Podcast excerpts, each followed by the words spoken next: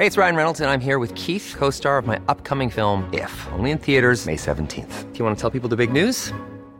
All right, I'll do. Sign up now and you'll get unlimited for $15 a month in six months of Paramount Plus Essential Plan on us. Mintmobile.com slash switch.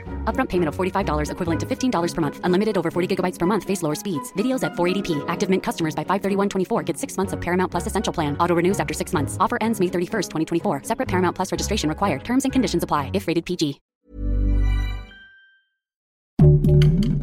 Heraldo Podcast, un lugar para tus oídos. De luto la política mexicana tras el fallecimiento del ex senador de Morena, Armando Guadiana. El presidente López Obrador le dedicó unas palabras de despedida a su amigo. Esto es Primera Plana de El Heraldo de México.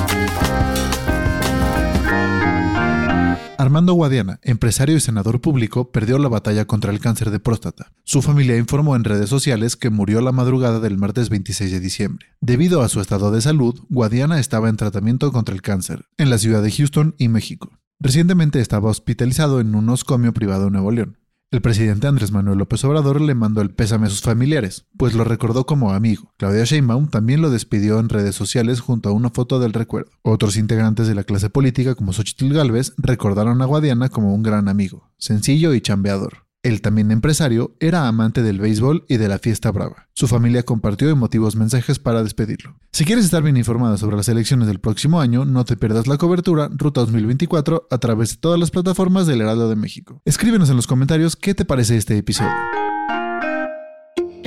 Ni la inflación lo vende, el superpeso sigue bajando. Antes de terminar el año, la moneda nacional sigue fuerte ante el dólar estadounidense, y de acuerdo con el Banco de México, la jornada de ayer cerró en 16.9458. Este precio no se ha visto desde el 30 de agosto pasado, y durante estos meses se ha mantenido en 17 unidades por dólar a la venta y compra. De acuerdo con el grupo financiero base, la moneda estadounidense se debilitó un 0.23%, y el peso ha sido una de las cinco monedas más negociables en los mercados internacionales. Analistas estiman que el peso podría mantenerse por debajo de los 17 pesos al finalizar el 2023, pues es la segunda moneda que más ha ganado frente al dólar durante todo el año. En otras noticias, y si ya te urgen unas vacaciones por adelantado, el lunes primero de enero será el primer día feriado de 2024. Pero no esperarás mucho tiempo para el primer puente del nuevo año, ya que el 6 de febrero habrá un puente en conmemoración al Día de la Constitución Mexicana. Anótalo en tu calendario. En noticias internacionales, el enemigo de Putin, Alexei Navalny, fue hallado en una cárcel al noroeste de Siberia tras dos semanas de haber perdido el contacto con su equipo. El opositor del presidente ruso fue trasladado a un penal en el Ártico, ubicado en un poblado de difícil acceso y casi aislado al exterior.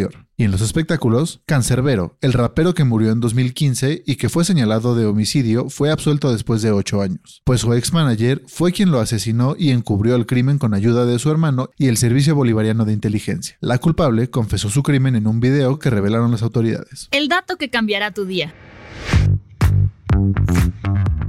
El domingo se despide el año viejo, y seguramente ya tienes pensados tus 12 deseos para que no te atragantes con las uvas y te ganen las campanadas. Pero ¿sabes de dónde viene esta tradición? Una de las teorías es que en el año 1909 hubo una gran cosecha para los productores de vino, por lo que decidieron vender la uva que les sobró en los viñedos, y la ofrecieron como uvas de la suerte, en paquetes de 12 para simbolizar los 12 meses del año. Desde entonces, la tradición es conocida por comerlas en punto de la medianoche del 31 de diciembre. Los deseos se deben a que esta fruta está relacionada con la abundancia. Esto fue Primera Plana, un podcast del Heraldo de México. Encuentra nuestra Primera Plana en el periódico impreso, página web y ahora en podcast. Síguenos en Instagram y TikTok como El Heraldo Podcast y en Facebook, Twitter y YouTube como El Heraldo de México. Hasta mañana.